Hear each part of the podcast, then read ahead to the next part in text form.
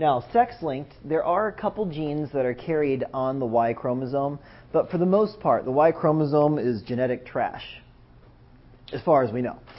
Most of what the Y chromosome does is it turns protogonads from ovaries into testicles. From there, the testicles produce testosterone, and that's what turns boys into boys. The only reason boys are not girls is because of testosterone, which are produced by the testicles. Yeah, women produce a small women produce a small amount of testosterone indirectly in their adrenal glands. But you knew that, didn't you? Yep, because it was on your quiz. All right. So, for sex linked, the two most common diseases that are sex linked are color blindness and um, hemophilia. There's several different kinds of hemophilia, but they're all sex linked. Now, when we say sex linked, where does that where does that information occur? What chromosome?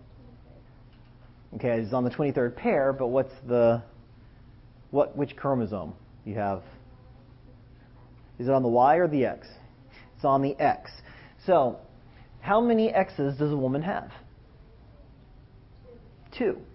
All right. So we will use um, hemophilia. So we'll call this XH and XN for normal.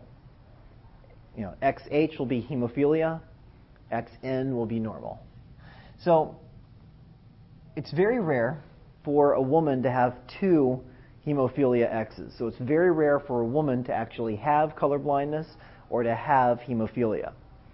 So they're usually carriers, and then they give it to to their sons. All right. So in this case, we're going to have a woman who is completely normal, and she's going to marry a man who has hemophilia. Okay. So what we're going to get is we're going to get YXN, YXN, and then we're going to get XH, XN, and XH, XN. So, what does our pattern look like? In terms of boys, what do they look like? 100% are normal. In the girls, what are they going to be? They will, they will not have the disease, but they will be carriers. How many of them? All of them, 100%. Now, in terms of overall numbers, half the children will be carriers, but every carrier will be a girl. Um, if the dad has the X with the H, does that mean he has it? He ha- right. So you've got a you've got a normal woman who's marrying someone with hemophilia. Right, so he can't be a carrier. Right. Men cannot be carriers of hemophilia or color blindness. They just have it. And women can be carriers but not. Right. This is really a recessive gene, but men have no Y. So every man is automatically recessive because he doesn't have two X's. All right, so that's the, that's the case of someone, a woman who's normal marrying someone with the disease. So, ladies, you may want to choose a man who doesn't have that. Just a thought. All right, now, if you have um, a woman who's a carrier, so she's going to be XHXN, who's marrying a normal man.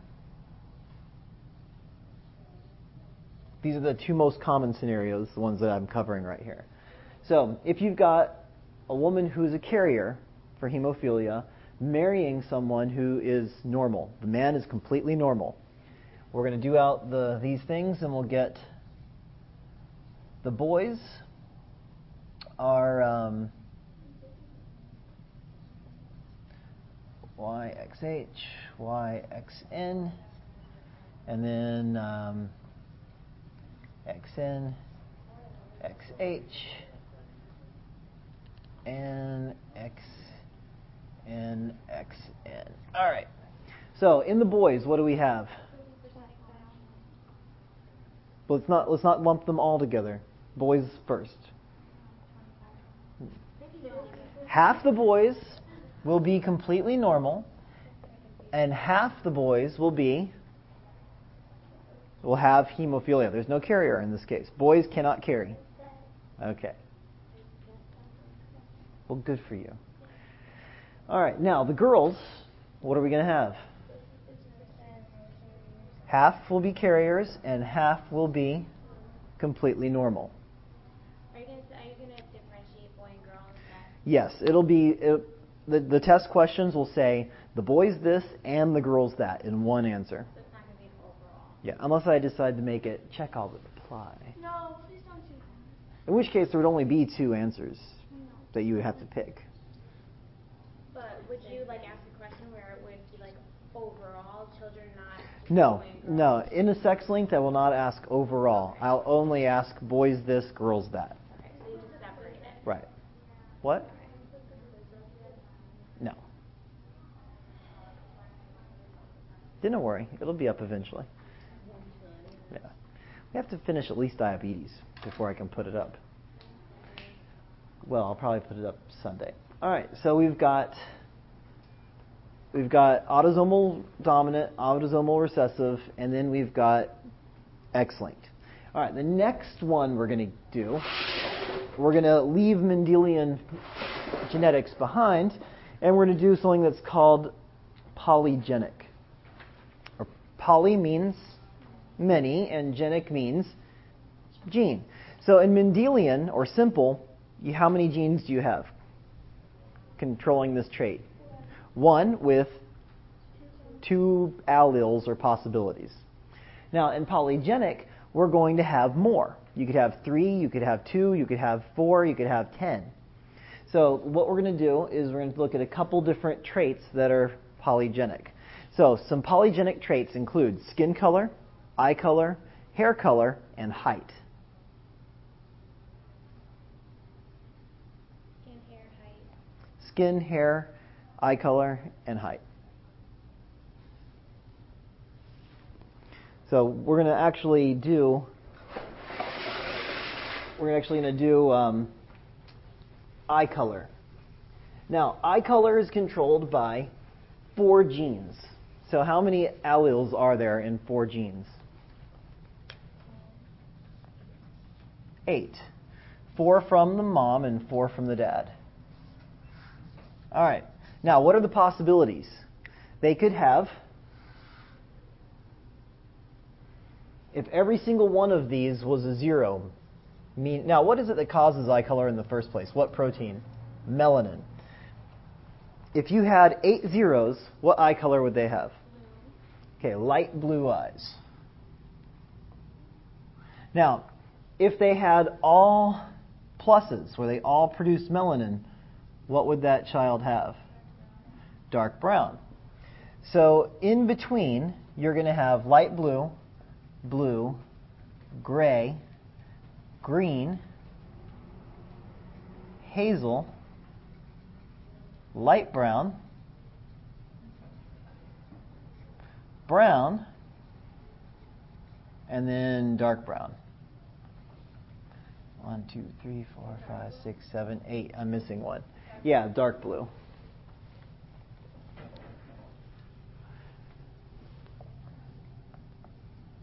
Light blue, blue, dark blue. Why would gray like the? I don't know. Don't ask me. I, you can put them however you like. uh, I just wasn't sure because it's less melanin. Yeah. Yeah, I don't know. I, don't ask me. Yeah, it, it doesn't matter. I, this is just for your edification. This particular thing will not be on the test. No, I mean you will. You need to know that green hazel are in the middle. The green is pretty much smack dab the center. Dark brown is on one end. Light blue is on the other end. That's what you need to know. All right. So now let's imagine for a moment that we have a mother who is all zeros who marries a father who is all pluses. What is that child going to look like? Say again? Green. Half and half. So they'll have four pluses and four zeros. So this is all zeros, and then one, two, three, four. They'll be green. So every child will be more or less green eyes. Now, if you have two parents who are green eyed, what can their children look like? They could be any color. They could get all the zeros from mom and dad and have light blue. They could have all the all the pluses from both parents and have dark brown. Or they could be somewhere in the middle. That's if both parents are green. Now, what's going to be the most common color though? It's going to be green. So if you do it out, it's going to look like this. What's that called? A bell curve or a starts with an N. Nor normal curve.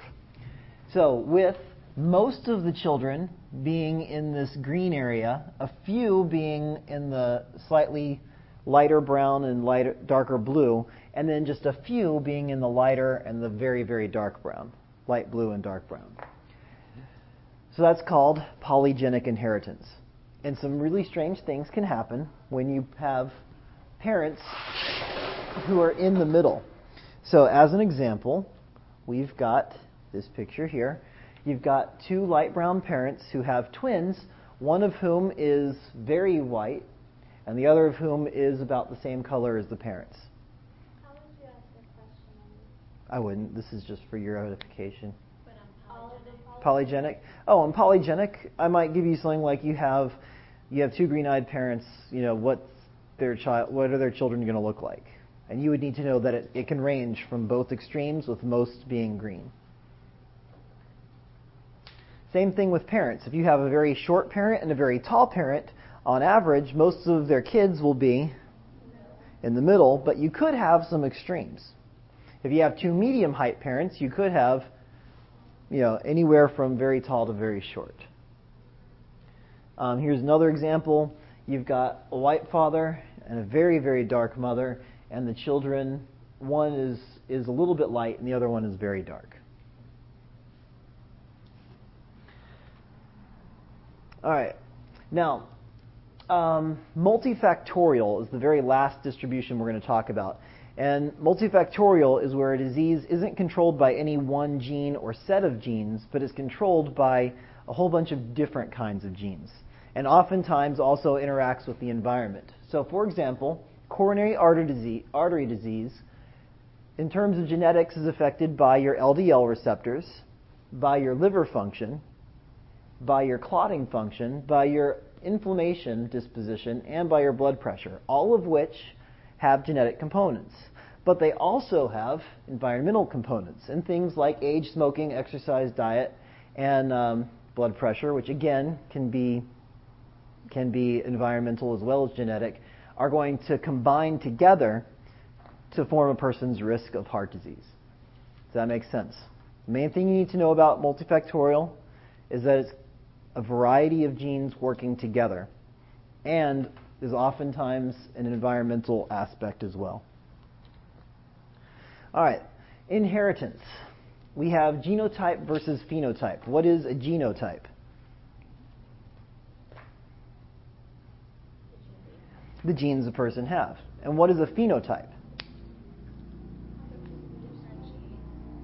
It's the expression of those genes. So, for example, you might have, you know, in this girl right here, the twins, where you've got one light and one dark, it might be that they're actually identical in terms of their genes, but for some reason, this lighter person, her melanin genes just didn't turn on. We don't know unless you actually sample the genes. But, you know, it's, it's very possible that actually genetically they're the same. Or it could be that they got slightly different genes in terms of melanin. We don't know. Can it be like if one of their parents, if one of the parents of the children, they had a white parent as well, and that's where the gene got passed? Well, I- I mean, looking at their skin color, they've got both races in their past. Right. So, yes, but what I'm telling you is this child here could have the exact same genotype as this child, but those genes didn't get turned on. Or it could be that she got different genes. And without testing her genes, we won't know. Without doing a you know, genetic test. All right, the next one is penetrance. Um, penetrance is when a gene does not express.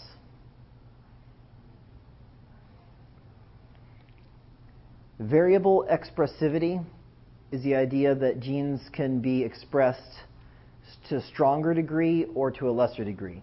A classic example of this is polydactyly, which is having multi digits, fingers and toes. Excuse me, are you the six fingered man? Do you not happen to have six fingers on your right hand? So, polydactyly, in some people, expresses as just a very small nub. In other people, they have a full digit. Some people have control over that digit. They can move it normally. Other people, that digit is not controlled. It just kind of flops and sits there. So that would be an example of variable expressivity. In terms of disease, you could have someone with cystic fibrosis who has very mild symptoms of it, and you could have someone else who has very strong symptoms. In terms of Huntington's disease, you know, when, does, when do we say it most often comes on? In later age, like 50s. But in some people, it expresses in their mid 20s. So that's an example of variable expressivity. Last thing is lethal allele. A lethal allele is a disease that if a person has two of the genes, they typically will die very soon. Oftentimes, they'll die spontaneously through miscarriage um, or shortly after birth. Now, most people do not have this. You know, there's thousands of different lethal alleles, but most people only exposed to one or two, three, four, five. So it's very unlikely you'd marry someone else who has the same alleles unless you marry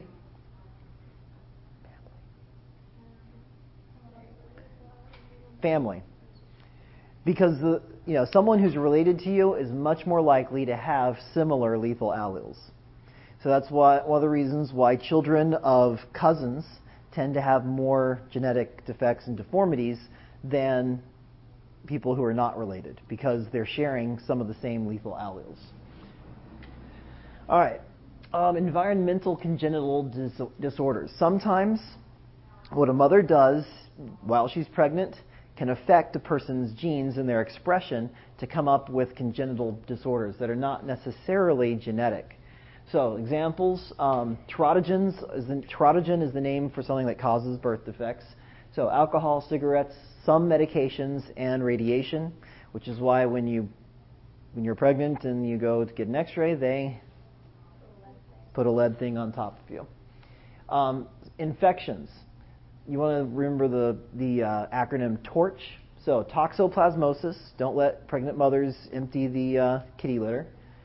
Other stands for hepatitis B, syphilis, and herpes zoster. And herpes zoster does what two diseases? Shingles. And chickenpox, which is why it's so important that you have your varicella titer, especially when you go into your labor and delivery rotation. Rubella, German measles, cytomegalovirus, and then herpes simplex virus.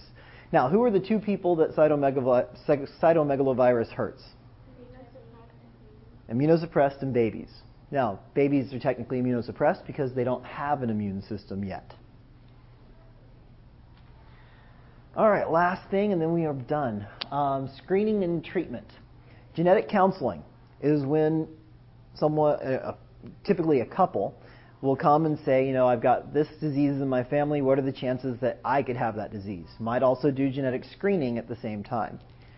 Um, and the questions that I ask you on the test, a lot of them will be genetic counseling type questions. Fetal diagnostics, that's where you try and diagnose problems in the womb. So, one of the ways of doing that is called amniocentesis, where they stick a needle into the amniotic fluid, pull some of it out, and then analyze it. Um, it's popular only with older women. And the reason is there's about a 1% chance, 1, 1 to 2% chance of something going wrong during amniocentesis. And at around age, between age 42 and 45, the risk of birth defects goes up to about 2%.